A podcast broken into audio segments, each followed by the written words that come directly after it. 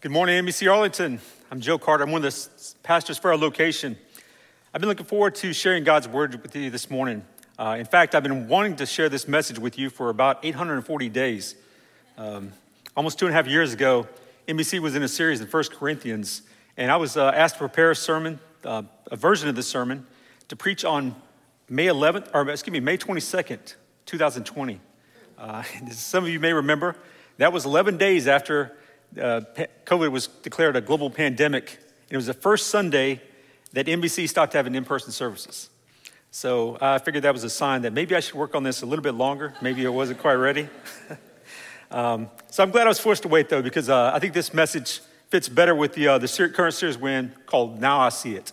And in this sermon series, various MBC pastors are going to talk about uh, how God has brought them through certain things in their life and how they're able to see in hindsight how God was using their struggles and their pains uh, for, for his good. And the situation I want to talk about today, it's one that's deeply embarrassing. Um, but God not only brought me through it, He put it on my heart to share with you so that maybe you won't walk down the same path that I took. So if you have a Bible, please turn with me to 1 Corinthians chapter 6. Uh, we're going to look at verses 9 through 20. But let me start this morning by praying for our time together. Lord Jesus, Open our hearts as we read your holy word. Help us to leave here today with a better understanding of the meaning of the text we're about to read. But most importantly, Lord, help us to apply the scripture in a way that brings glory to you. In your holy name we pray. Amen. Now, we're going to look at the text in just a moment, but before we do, I want us to uh, I want you to join me in a thought experiment. Now imagine that I give you a small device that can do only one thing and it can be used only one time what this uh, device does, it allows you to send a message back to yourself on your 13th birthday. Now, there are two conditions for using this device. The first is that whatever uh, message you send, your younger self has to strictly and unfailingly follow whatever advice you give yourself. And second, that the message can only contain three words. So I started thinking about this thought experiment about three years ago, and I've only come up with two interesting answers. My first thought was to send this three word bit of advice to myself buy Apple stock. now, while Apple is one of the most valuable companies in the world today, uh, on the day I became a teenager in 1982, Apple stock price was selling for 25 cents a share. And so if I had somehow managed to scrounge together $1,000, I could have bought 4,000 shares of Apple stock. Um, and that stock had split. And right now, those stock splits, those 4,000 shares would have turned into 224,000 shares. And based on the recent price, my imaginary one time stock price, or stock purchase, will be worth almost $33 million today. But here's the crazy part that's not the message I would send back to myself. Instead, I'd send it back a different three word message flee sexual immorality. You don't believe me, do you? You're thinking that's some goody goody preacher nonsense that says, sounds good in a sermon, but there is no way I would send back, I would pass up opportunity for one of the most important stock buys in history for some lesson that I heard in Sunday school. But that's exactly what I want you to believe because, um, in fact, I, this sermon, I hope you're going to find this, you're going to have a similar choice. And while I don't imagine I'm going to convince everybody, I hope there's somebody out there that will be convinced that this is the choice for you. And since this message I was going to send back is flee sexual immorality, you may think that's going to be the the point of this text. And it is, at least in part. But as we'll see in the text, sexual immorality is what uh, doctors and counselors would call a presenting problem. Now, presenting problem is usually an initial symptom that usually points to something that's much more serious and deeply rooted. For example, if you go to the, the doctor and the presenting problem is you have chain, pet, uh, pain in your chest and arm, that could be the presenting problem that shows that the underlying symptom is you're having a heart attack. And for the church in Corinth, the presenting problem was sexual immorality. But this was a presenting problem for a much, much deeper problem that needed to be dealt with. As we'll see, it was, um, as we look in the text, you'll kind of see exactly what Paul is trying to get out that when he talks about sexual immorality, he's talking about something much deeper problem. If you tune out everything else I'll say today, listen at the times we, when we read scripture together, for God's word has the power to change your life. And starting in verse 9, Paul says, Or do you not know that the unrighteous will not inherit the kingdom of God? Do not be deceived. Neither the sexually immoral, nor idolaters, nor adulterers, nor men who practice homosexuality, nor thieves, nor the greedy, nor drunkards, nor revilers, nor swindlers will inherit the kingdom of God. And such were some of you. But you were washed, you were sanctified, you were justified in the name of the Lord Jesus Christ and by the Spirit of God. All things are lawful for me, but not all things are helpful. All things are lawful for me, but I will not be dominated by anything. Food is meant for the stomach, and the stomach for food, and God will destroy both one and the other. The body is not meant for sexual immorality, but for the Lord, and the Lord for the body. And God raised the Lord and will also raise us up by his power. Do you not know that you're members of Christ? Shall I then take the members of Christ and make them members of a prostitute? Never. Or do you not know that he is joined to be a prostitute? Who is joined to a prostitute becomes one body with her. For as is written, the two will become one flesh. But he who is joined to the Lord becomes one spirit with him. Flee from sexual immorality. Every other sin a person commits is outside the body, but the sexually immoral person sins against his own body.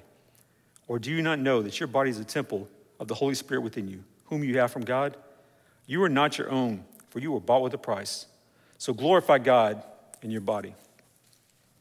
And in this passage, Paul is taking a strong stand against sexual immorality. He talks about sexual immorality three times. But notice also how he's making a strong case for the body. Paul talks about the body eight different times in this passage. And we're going to follow Paul's lead and look at different parts of this passage, focusing on four truths God is teaching us about our bodies. And the first truth about our bodies is that God alone determines the truth about our bodies. Let's start in verses 9 and 10, where Paul says, Or do you not know that the unrighteous will not inherit the kingdom of God? Do not be deceived, neither the sexually immoral, nor idolaters, nor adulterers, nor men who practice homosexuality, nor thieves, nor the greedy, nor drunkards, nor revilers, nor swindlers will inherit the kingdom of God. Now, this is a common theme for Paul because he says much the same things in the books of Galatians and Ephesians. But here he has a warning about self deception. Do not be deceived. And we're going to talk more about my situation in a moment, but this is where the problem began with me deceiving myself about God's truth. And I deceived myself at a time when I called myself a Christian. Now let's consider how this self deception applies in this passage. And we can break it down into two broad categories. In one category, we have idolaters, adulterers, thieves, the greedy, slanderers, and swindlers. In the second category, we have the sexually immoral. And here Paul is referring to both homosexual and heterosexual immorality, and drunkards, or more broadly, anyone who frequently gets intoxicated. And what the people in the first category all have in common is that they clearly hurt other people. And we can call this the hurt others category. Idolaters hurt God, adulterers hurt their spouse, thieves hurt their victims, and so on. And what the second people in the second category have in common is that they may or may not hurt other people. And let's call this the who does it hurt category. If a man has sex with a woman without her consent, well, then obviously that's immoral. But if a man has consensual sex with a man or with a woman, who does it hurt? In the same way, if a man is drunk and violently harassing people at a bar, he's obviously hurting people. But if he's home alone, getting stoned, eating Cheetos, who's he hurting? Now, putting this all together, we could devise a guiding ethical principle. And if we want to put this ethical principle in, in just one sentence, we could come up with something like as long as it doesn't hurt anybody else, do what you want to do. Now, some of you may be thinking that's a pretty good rule for life. But some others may recognize do what you will, so long as it harms none, is the guiding motto of the neo pagan religion of Wicca. Now, if I'd have said, How many Wiccans we have here tonight? And nobody would have raised their hand. But there may be some of us here who hold the same morality as Wiccans. You replace Jesus' commandment to love your neighbor with a pagan view of morality because that's what society encourages us to do. Indeed, this pagan view of morality has become the dominant view of morality in our culture, and it has been for several decades. In 1993, an English poet named Stephen Turner wrote a poem called Creed that mocks this view of morality. And one of the stanzas of the poem says, We believe everything is okay as long as you don't hurt anyone, to the best of your definition of hurt and to the best of your knowledge. And if man is the measure of all things, then whether someone is hurt or not is just a matter of opinion. And that's why so many men were shocked by the Me Too movement. The accused didn't think they were hurting anyone, at least to the best of their knowledge and to their definition of hurt. In the same way, many people are shocked to find that by consuming pornography, they're helping to fuel sex trafficking and the rape and abuse of women and girls. I know I was shocked when I learned that about porn. And when I used to look at porn, I didn't think I was hurting anybody, at least not to the best of my knowledge and to the best of my definition of hurt. But my view and my knowledge was inadequate. My lust led me to shut off the part of my brain that raised a concern about whether the women in the videos and images I was seeing were being physically coerced or sexually brutalized against their will. And because I didn't see any abuse directly, I could ignore it. But God can't ignore it, and He will not ignore it. It's not just the porn that causes harm. Every form of sexual immorality causes harm. We don't see it, but God does. God sees how every sexual sin contributes to the pain and the brokenness in the world. God sees that when we engage in sexual sin, we hurt other people. God sees when we engage in sexual sin, we scoff at the idea that He should have any say over what we do with our bodies. God sees all that the abuse, the harm, the indifference, and it makes Him furious. The reality is that you cannot love your neighbor and encourage them to do things that cause God's wrath. As Christians, we may be required to tolerate ungodly behavior. But the moment we begin, to endorse it, or excuse it, or ignore that type of behavior, then we have become, as Paul says in Romans 1, as those who suppress the truth by their wickedness. We cannot love our neighbor and encourage them to act in a way that gets them excluded from God's kingdom. Let me say that again because it's literally a matter of eternal life. You cannot love your neighbor and encourage them to act in a way that gets them excluded from the kingdom of God. And most everyone who calls themselves a Christian would agree with that. And yet, there are many of us who profess, profess to follow Jesus who are deceiving others because we first deceive ourselves. And I did that for decades. We deceive ourselves because we use the Wiccan standard of morality. We ask, who does it hurt if I get drunk? Or who does it hurt if I sleep with my girlfriend or my boyfriend? And we can hardly imagine that God cares about such trivial matters. I first deceive myself by believing that premarital sex doesn't matter and that there's no way that God really cares about who I'm sleeping with. I first deceive myself by believing that God doesn't care about getting drunk on the weekends and that there's no way God has any concern at all about how much alcohol I consume. And that's how it starts. We first deceive ourselves and then we deceive others. And at the time I was deceiving myself, I believed I was a Christian. I knew what God said about sex, but what was He really going to care? Why would God, the God who loves me, care about such trivial issues as look, me sleeping with my girlfriend or me looking at porn? And there's many Christians today that still think the same way. Surely God isn't going to condemn us for having sex, friends with benefits, or casual hookups with people we meet on dating apps. And He's certainly not going to be upset with sleeping with our fiance. I mean, we're practically married already, right? Also, know Christians who justify same sex behavior by saying love is love. And if love is love and God is love, then of course God supports any kind of committed sexual relationships. So they promote LGBT pride on social media and cheer their friends' same sex weddings. And when new or immature believers see this type of approval by other Christians, they say, well, those people, they know God, they know God's word, and they approve of it. So I guess God approves too. And if you make such claims, if you tell people God doesn't care about who you're having sex with, you're telling a lie. You're telling a lie by saying that God isn't the one who determines how we should use our bodies. You're saying you're telling a lie by saying God doesn't get to decide what we do, and that we can decide for ourselves what's right and wrong in the area of sexual ethics. You're lying to people about God's revealed truth the result is you're leading them to hell. And that's not a metaphor. I mean that quite literally. You are literally leading people to hell when you lie, tell these lies. Can you imagine anything more hateful than that? Imagine giving someone the impression that there's nothing wrong with sexual immorality and then facing them on the day of judgment. Imagine how betrayed they'll look when they see you and say, Why did you deceive me? You call yourself a Christian, you know the truth about God's word. Why did you tell me something that was against what he says? What would be our response? Well, those of us who twist and ignore God's word shrug and say, I'm sorry. I just want to fit in with America's culture. I wanted to fit in with a specific political group or social group. I wanted to look tolerant on Instagram and Twitter. I first deceived you because I first deceived myself. If you deceive yourself about God's word, you will eventually deceive others. So don't deceive yourself. Don't deceive yourself by thinking that you are the one that determines the truth about our bodies. God, and God alone, not you, not the culture, determines what is true and what is false about our bodies. But what do you do if, like me, you've already deceived yourself about the truth? What do you do when you allow this self deception to lead to sin? Are you automatically doomed to hell?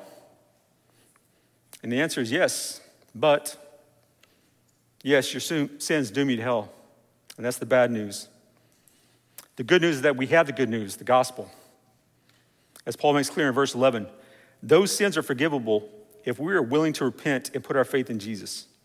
Now, Paul isn't saying that anyone who has ever committed such a sin is forever excluded from the kingdom of God.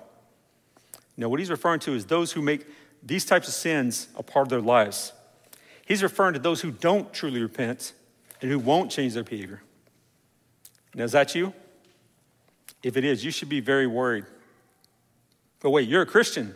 You come to church, you say your prayers, you have faith. As the book of James tells us, a faith that allows you to live in sin is dead, not a living faith. A living faith shows its life by obedience. And how do you know you have living faith?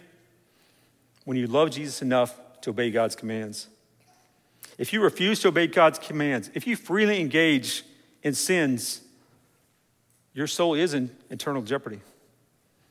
You need to take action now. You need to repent and live your life in a way that honors Christ.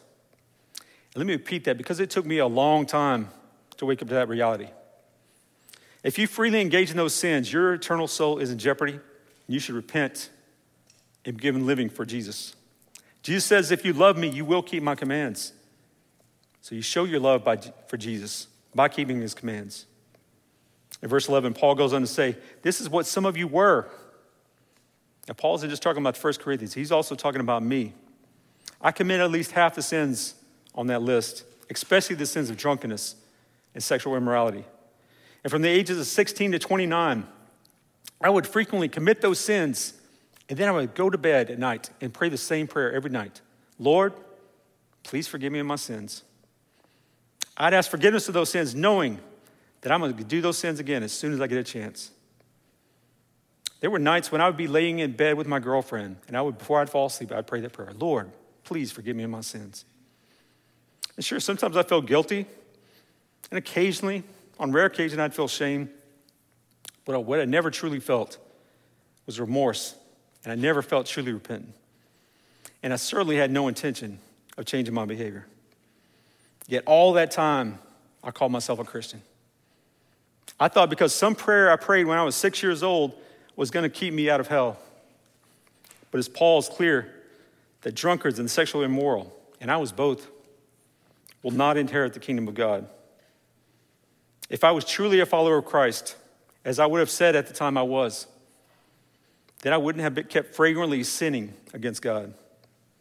As Paul says in Acts 26 20. We should repent and turn to God and demonstrate our repentance by our deeds. And that's not legalism. We're not trying to earn our salvation by these good deeds, but our good deeds show that we have repented and we're saved. I wasn't truly repentant. And as Paul says, I wasn't going to inherit the kingdom of God. And that's the situation I mentioned earlier at the beginning of the sermon.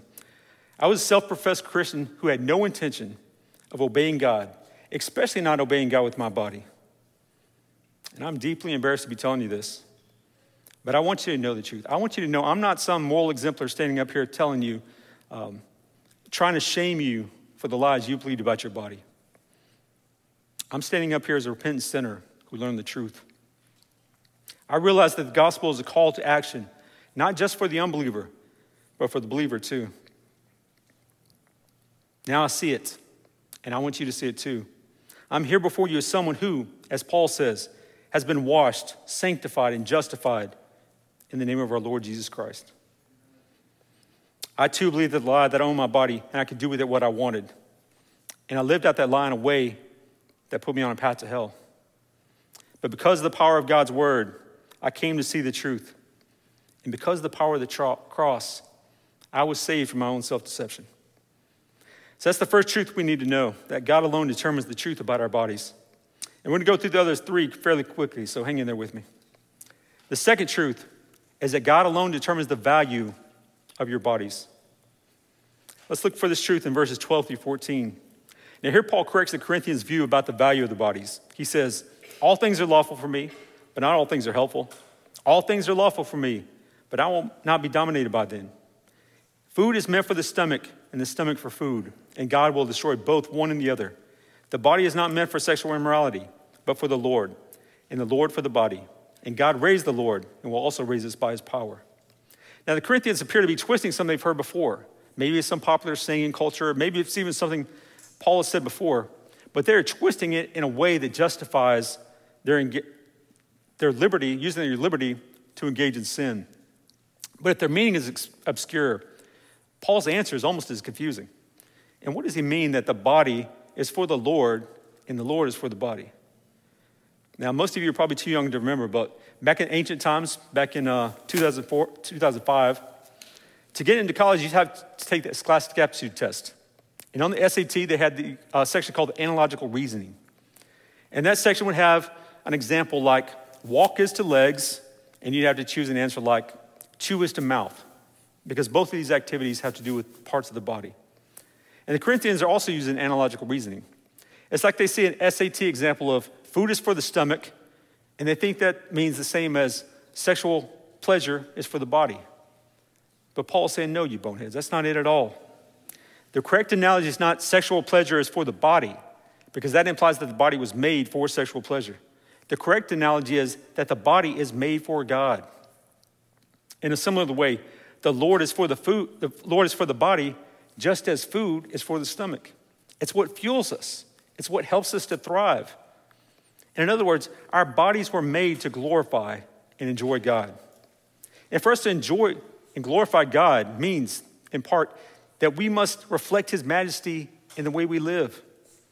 The outside world should look at us and see His magnificence. But we can't glorify God when we're mired in unrepentant sin. And the Corinthians also had another belief about the body that's all too common today. They believed that what truly mattered was the inner being, the soul or the spirit, and that the outside body just doesn't matter that much. Now, it was a common view at the time that the body would die and, rot, but the spirit would live on. And since that is the case, why wouldn't, why wouldn't you be able to do what you want with your body since it's only a temporary vessel? And Paul's answer is that, of course, the body matters. The same power that resurrected Jesus' body will resurrect our bodies. As Paul will later explain, our being part, apart from our bodies is only temporary. We're going to get resurrected bodies that we will live in for all eternity. And the good news of the gospel is not just that Jesus is saving your soul. The good news is also that Jesus is saving your body. When Jesus paid the price to purchase his people, he purchased all of what they are, all of who we are, both our body and soul. Our bodies matter because God says they are valuable. Now let's lead to our third truth. Because Jesus paid the ransom for our bodies, God alone determines the use of our bodies. Paul goes on to add, starting in verse 15 Do you not know that your bodies are members of Christ? Shall I then take the members of Christ and make them members of a prostitute? Never. Or do you not know that he who is joined to a prostitute becomes one body with her?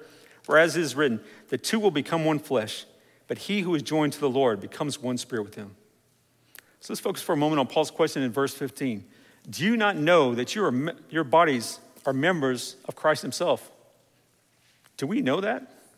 I, I don't think we do. Or more accurately, I don't think we understand it enough to really believe it. We believe that we are like members of Christ's own body, or that we're similar to Christ's own body. But that's not what Paul is saying. Yes, there's some mystical and metaphorical sense that we are, that we are collectively part of Christ's body. But as the context shows, Paul means it quite literally. We are literally members of the body of Christ. Notice how in the rest of the verse he says, Shall I then take the members of Christ and unite them with a prostitute? Now, as Paul is saying that some of the people in the church of Corinth are literally uniting Jesus with prostitutes. But how does that make sense?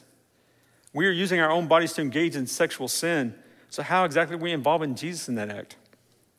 Think about it this way think about the connection between a pregnant woman and the, and the baby in her womb.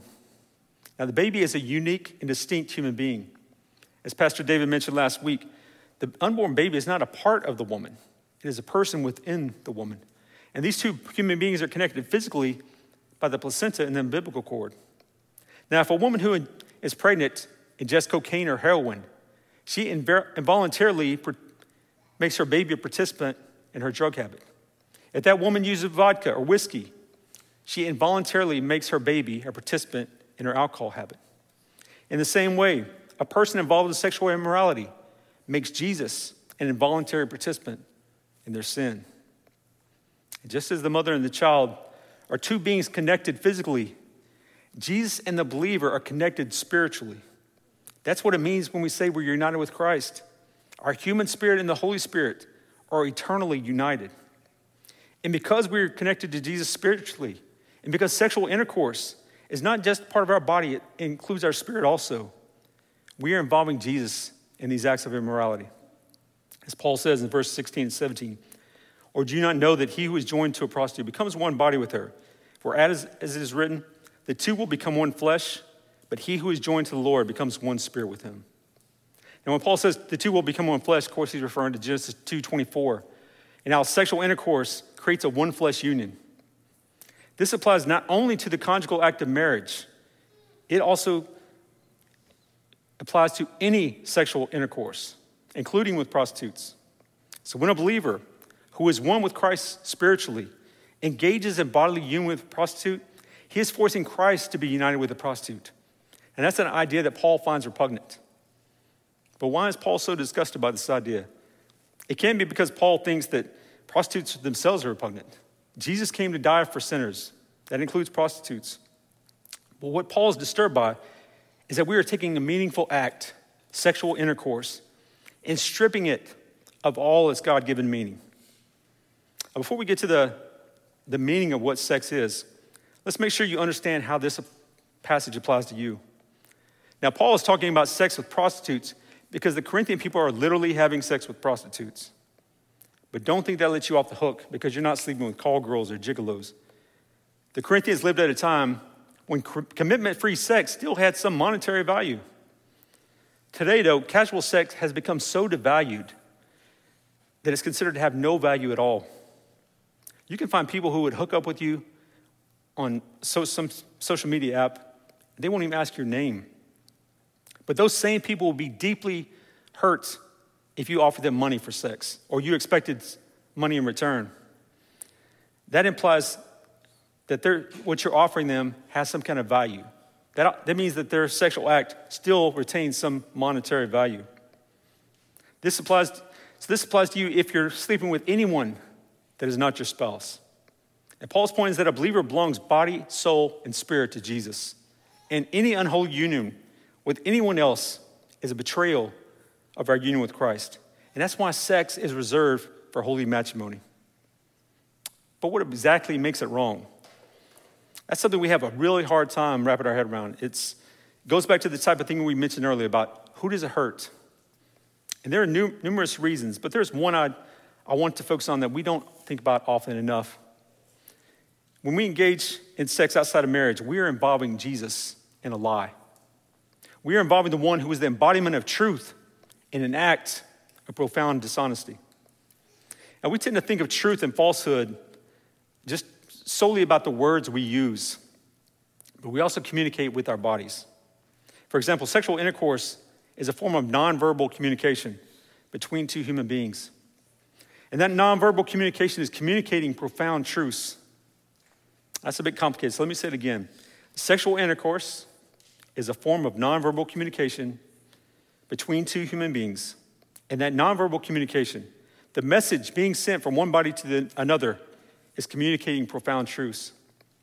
For example, when we engage in sexual intercourse, two human beings are physically communicating to the other love and commitment. When you have sex with somebody, your body is communi- communicating not only you love them, but that you've already made a commitment before God and man that you are going to be with them for all time. That's how God designed sex to work. Now, some people may scoff at the idea, but intuitively, we know it's true. We try to deceive ourselves and even gaslight others who think that sex is communicating something powerful and profound. And a good example of this is the 2001 film Vanilla Sky with Tom Cruise and Cameron Diaz. And in this movie, the two have had sex about four different times. And Tom's character thinks that he's just having meaningless sex. And so he's surprised when Cameron's character says, ask him about the consequences of the promises he's made. And he doesn't know what she's talking about because he doesn't remember making any promises. But then she says, Don't you know that when you sleep with someone, your body makes a promise whether you do or not? And deep down in the soul, he knew his body was making a promise, or at least he should have known. But we can get to the point where we suppress the truth so long that it becomes easy to ignore. Even if we ignore it, though, the reality remains that sex binds two people whether they want to be bound or not. If we have not publicly committed to that person in marriage, then by engaging in sex, we are lying to each other. We're lying with our bodies. And this will cause sexual or uh, psychological confusion. Now, this confusion can be acknowledged, it can be denied, it can be repressed, but it can't, won't completely go away. Unless it's dealt with, it will lead to psychological damage. If we use our bodies to send them the message that sex equals commitment and love, and yet we override that message with our words and our actions, then eventually sex will lose all meaning. When a person who has been lying with their bodies for years or even decades gets married, it can be difficult for sex to serve its intended function of binding a husband and wife into a one flesh union. Here again, we are blessed to belong to a merciful God. We can be forgiven for the ways we've used our bodies to lie to others. We can be healed so that sex can perform its proper function when we get married. We can also be restored so that we can be truly united with our spouse in one flesh union. But while healing and restoration are possible, it's so much better not to damage ourselves and others in the first place. And I say that as experience, and I plead with you to avoid such damage by not engaging in sexual sin. Or if you're already engaged in sexual sin, just stop. Show you love and care for the other person by stopping enough to not cause you more harm to yourself and others. And how do we do that? Paul gives a simple solution in verse 18 flee sexual immorality. To flee is to run away from danger or evil. And sexual immorality is a danger and evil we desperately need to run from. Over the last few years, we've seen entire nations take extreme precautions to avoid the dangers of the coronavirus. Now, imagine if those of us in the church took sexual immorality that seriously as we do the coronavirus. We should take it seriously because we seriously believe that God determines the use of our bodies. And now we come to the fourth and final truth we need to know God alone determines the price of our bodies. In the last two sentences of this chapter, Paul says, You are not your own, for you are bought with a price, so glorify God in your body. Now let's unpack that statement. First, Paul says, You are not your own. You never were. The idea that you were ever some autonomous being, that you owned yourself or belonged to yourself, was always an illusion. As Paul says in Romans chapter 6, you used to be slaves to sin, but now, since you belong to Jesus, you have been set free from sin and become slaves to righteousness. We were slaves to sin, but Jesus bought us, Paul says, with a price. And what was that price? The Apostle Peter tells us the answer in 1 Peter 1 18 to 19. For you know that it was not with perishable things such as silver or gold that you were redeemed from the empty way of life handed down to you from your ancestors, but with the precious, precious blood of Christ, a lamb without blemish or defect. We were bought with the precious blood of Jesus. That's not literally a metaphor. Jesus literally shed his blood to pay our sins. including our sexual sins. I want to take a moment to make that point clear. We are often tempted to let ourselves off the hook and downplay the seriousness of our sin. We tend to forget the grave violations we have committed against a holy God and the price Jesus had to pay to restore us to the Father. We tend to lump all of our sins in one bucket as if the number of sins, individual sins, doesn't matter. We tend to think that it was whether it's a thousand or 10,000 or 100,000, Jesus has to pay for it, so it's all the same. We act as if there's just a big lump of waste that we call sin and hand over to God for disposal. But that's not what the Bible says. In 2 Corinthians 5 10, Paul says, For we must all appear before the judgment seat of Christ, so that each of us may receive what is due for the things done while in the body, whether good or bad. And Hebrews 2 2 also tells us that every violation and disobedience received its just punishment. You ever notice that you tend to care less about what the price is when somebody else is paying? Now, economists call this the third payer party, the third party payer problem. And a good example is like when you go to the hospital, and if you have to pay for it yourself, well, you're probably going to skip all the unnecessarily, unnecessarily tests. But if the insurance companies pay for it, give me all the tests. Give me all you got. Because we don't care if somebody else is paying for it. And that's often how we think of sin, especially sexual sin. It says Jesus already paid the price. What does it matter if I add more or few to my tally before I stop? But it matters a great deal. In a sermon in the 1700s, the Puritan theologian Jonathan Edwards said that people in hell would give the world to have committed just one less sin. And think about that. People in hell would be ready to give the world to have committed just one less sin. Now, the people in hell don't care about God. They don't love God, so they aren't concerned about His holiness. No, what they're concerned about is having to pay the price themselves. They're having to directly pay for their sins, and they would give anything to not have to pay that price. Now, if people in hell would give anything in the world to have committed just one less sin, how much more should we be willing to give up, to spare Jesus having to pay for our sins? And that's why I truly would be willing to give up $34 million to have a few fewer sexual sins that Jesus had to pay for. I should be willing to give up all the money in the world, for there is no amount of money that is worth the precious blood of Jesus. Unfortunately, I can't go back in time and tell my younger self to flee sexual immorality. But I can do my best to convince you that the price of sexual sin is too high.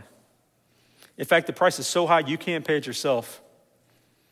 Jesus has to pay it for you, and he had to die to pay that price.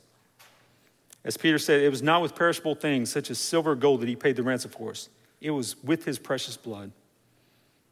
Why then don't we take this more seriously? Why didn't I take it more seriously?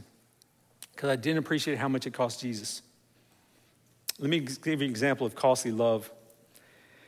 During the 11th century, there was a series of religious crusades, of course, that we know as the Crusades. And in the last crusade, there was a Welsh knight named Sir Grimbald who was captured by the Muslims. And they told Grimbald that they would let him go if he could pay a gruesome ransom. They let him go if the knight's young wife, Lady Sybil, would cut off her hand and send it to the Muslims. So, to free her husband, Lady Sybil did just that. She cut off her right hand and gave it as a ransom so that her husband could be freed. Now, how would you respond if someone loved you so much they cut off their right hand to pay your ransom? Would you dishonor them? Would there be a day goes by that you didn't think about their sacrifice? I'm sad to say that I would, and I did. Jesus loved me enough to pay an even higher price for my body, to pay my ransom. He let them drive nails through his hands and through his feet. He let them whip his back bloody and smash a crown of thorns and rip his, open his side with a spear. He let them hang him on a cross until his muscles gave way and he suffocated. He gave his entire body and his life as a ransom for you and me. He paid the price that we couldn't pay for ourselves. This morning we sang a song that was written by, in 1865 by a woman from Alexandria, Virginia. The hymn is called Jesus Paid It All. And as we sang this morning, the frame goes, Jesus paid it all, all to him I owe. Sin had left a crimson stain. He washed it white as snow. If you committed sexual immorality, Those sins left a crimson stain on your soul. But when you give your life to Jesus, He washes it white as snow. Jesus paid it all. He gave your body as a ransom for your body.